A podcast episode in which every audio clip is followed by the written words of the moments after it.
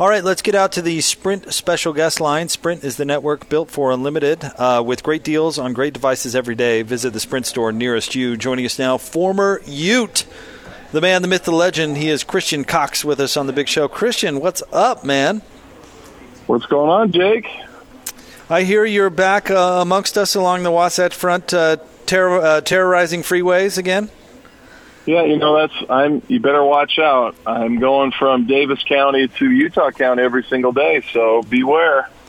Well, welcome Any back. potential accidents. Uh, how did know, how, how did California suit you?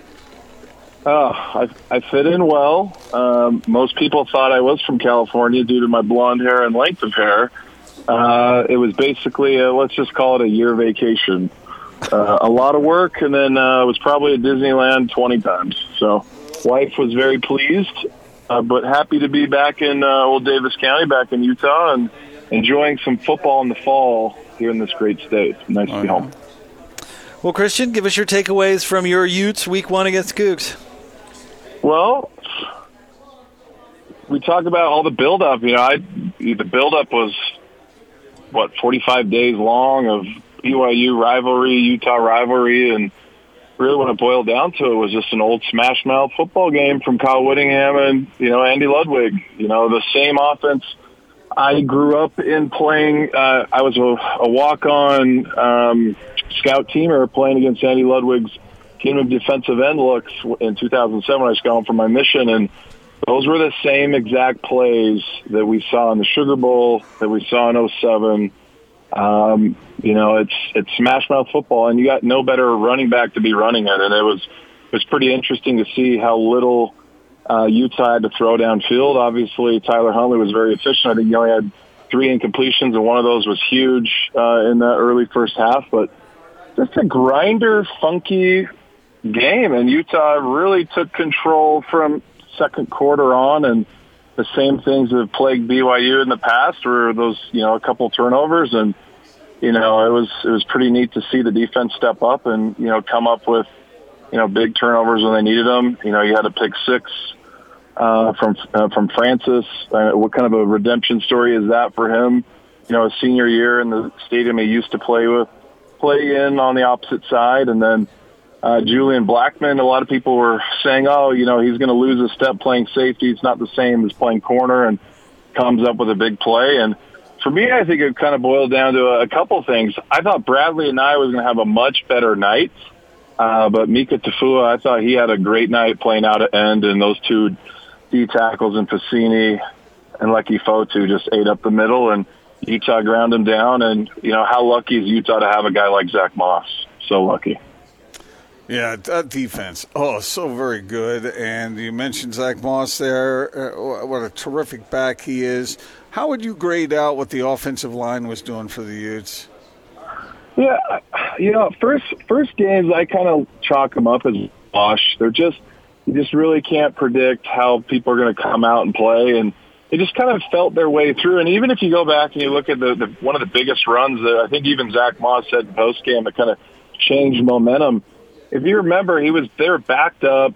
Uh, he gets tackled at the one somehow with his ACL leg has this weird bend to it and somehow gets out of that tackle and then runs, rips off 15, 20 yards.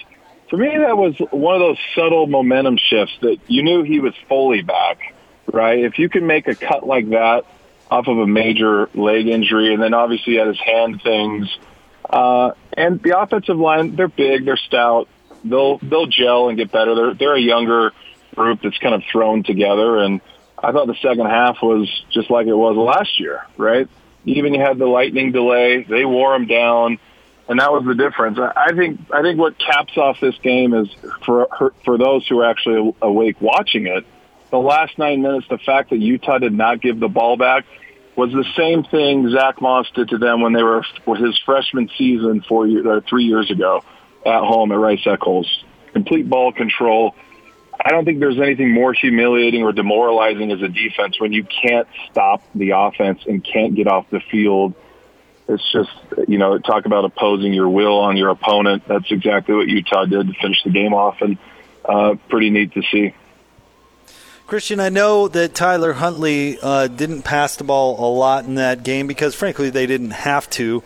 I, I, was surprised a little bit they didn't go downfield a little bit more, but uh, again, they didn't really have to do any of that. But what are you taking from his performance week one, and how encouraged are you about his progress?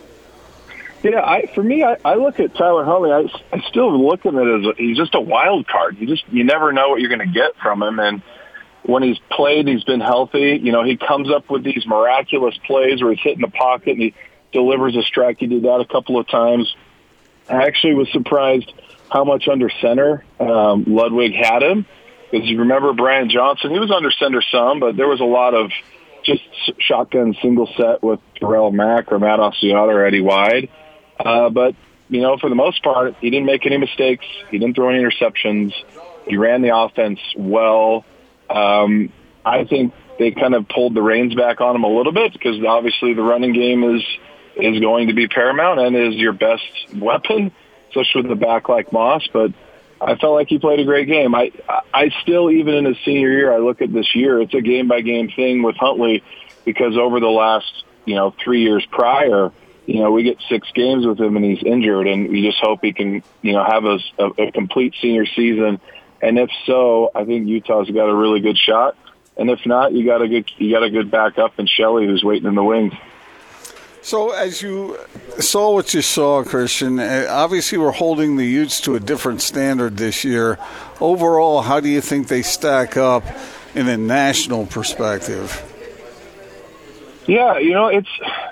I think you guys play this game a lot. There's just a lot of preseason hype that comes behind any team right? And um, especially early in the season, you really don't know what teams are made of until you know week six and week eight and week ten and, and week eleven and championship, you know, contending. And uh, but what they have to do is game by game, you know, perform. And for their first test on the road against BYU, to come out a little, you know, slow, but then to really buckle down and play the Utah football we've seen for years and all last year and um, I think they're right there. I, I think Utah just needs to take care of business every single game. I know they got Northern Illinois next week. Uh, that was a weird game last year, if you remember, on the road.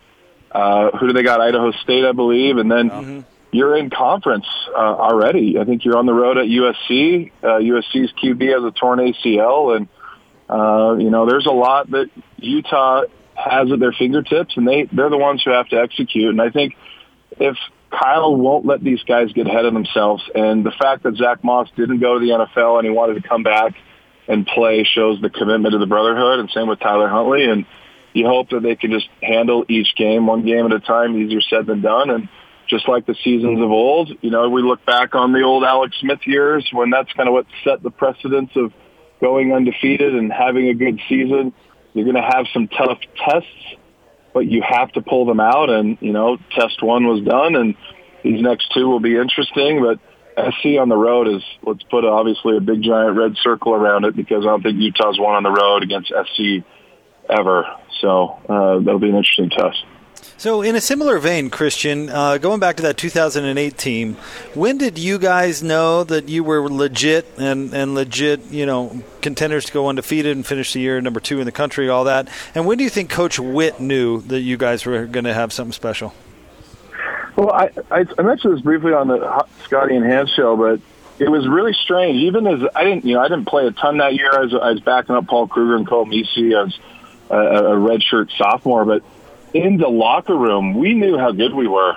You look around, you saw this skinny guy, uh, junior college transfer, this Robert Johnson fellow playing uh, safety and return and re- receiver in camp. You're like, is this pogo stick guy who's making all these plays. You saw Sean Smith and Bryce McCain. They were some of the best like corners who just could lock anyone down. And you know, we had some good players that they were playing against. Like you had Brent Casteel and you know Bradon Godfrey and and Freddie on the other side, and you had a returning senior quarterback who was seasoned, who was coming off of a major knee injury or injury um, under Andy Ludwig, and the defense was stout. You had Paul Kruger and Koa Misi, and you had Mike Wright, and you had Stevenson Sylvester, and you know Joe Dell. You just you had a good collective front line, and what was unique about that team is we weren't injured all year. Like we didn't we didn't suffer any season ending injuries for any of the number ones. We got through the whole season unscathed. That big win against Michigan kind of opened everyone's eyes. It was like, okay, we can really do this. And then we gritted and grinded out games. Like we barely beat New Mexico on the road late in the season. Uh, we barely beat Oregon State because we were down by eight with basically no time to go, and we won by three with a King Louis kick. But to be ranked second in the very end when we just somehow just smashed Alabama, we knew we we knew we'd beat Alabama because they couldn't throw the ball. And if you could just stop Brandon Ingram and lock up Julio Jones, it was it was a wash. But um, to be number two, I, I don't think we thought we'd be that good. I thought we'd be top ten, top five. Uh, pretty interesting if we had a college football playoff in those years, how we would have stacked up. So years. One, Christian, that'll be one of those forever questions. You know, just how would the Utes have done had they had the opportunity to show what they could do? And uh, that, that would have been a whole lot of fun to find out. After the first week, essentially weekend of college football, any uh, sort of treetop observations on uh, what you witnessed? Uh, I, how about the disappointment of Oregon? Right, I thought that was just a painful loss, and to watch, you know, them kind of hand away a game to a degree. I think if you watch, you go back and rewatch the film on the last six minutes. I think they wish they had that back. Um, the Pac-12 de- desperately, desperately needed that game, and then um, how about my my second dad, Gary Anderson? That man knows how to he loves a good painful loss somehow. He just loves he loves to he loves to feel a good painful loss and somehow he'll rally the troops and they'll have a good season. But man on the road against wake forest they had that thing under lock and key under two minutes and had them on fourth down and somehow gave up a jump ball because of a bad coverage from a corner it was just it was brutal. But uh, it, it's interesting to see how that how that team's going to pan out. There's a lot of aspiration for Utah State, and for me, uh, Kalani. Right? How does Kalani go to Tennessee, who lost at home to I can't remember who it was to Georgia State or Jackson State. Um, so you know these three local teams, you, you want you want these coaches to do well. You want the state to do well. For Utah State to lose on the road and the heartbreaker in BYU to kind of get strangled out. It's interesting to see how they're going to handle these next three games. Give us your, your takeaways from BYU, Christian. Uh, how good or bad is it for the Cougs?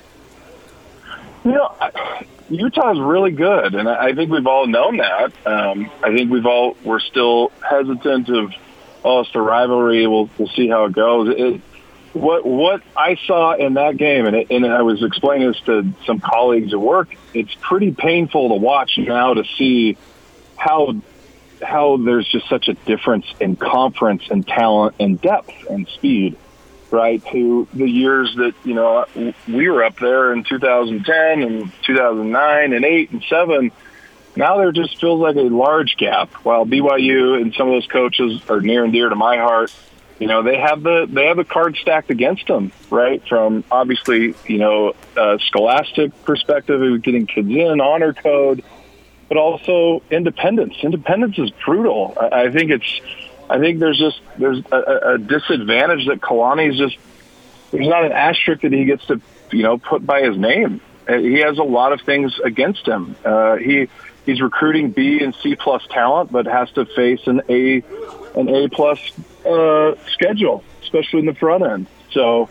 Uh, as a player, I, I, I could find it very hard to get up for every game when you're not playing towards winning some type of championship or conference title. It's one thing to play for the love of the game, but the seasons are long and they are a grind, and you for sure need to be playing for something to win.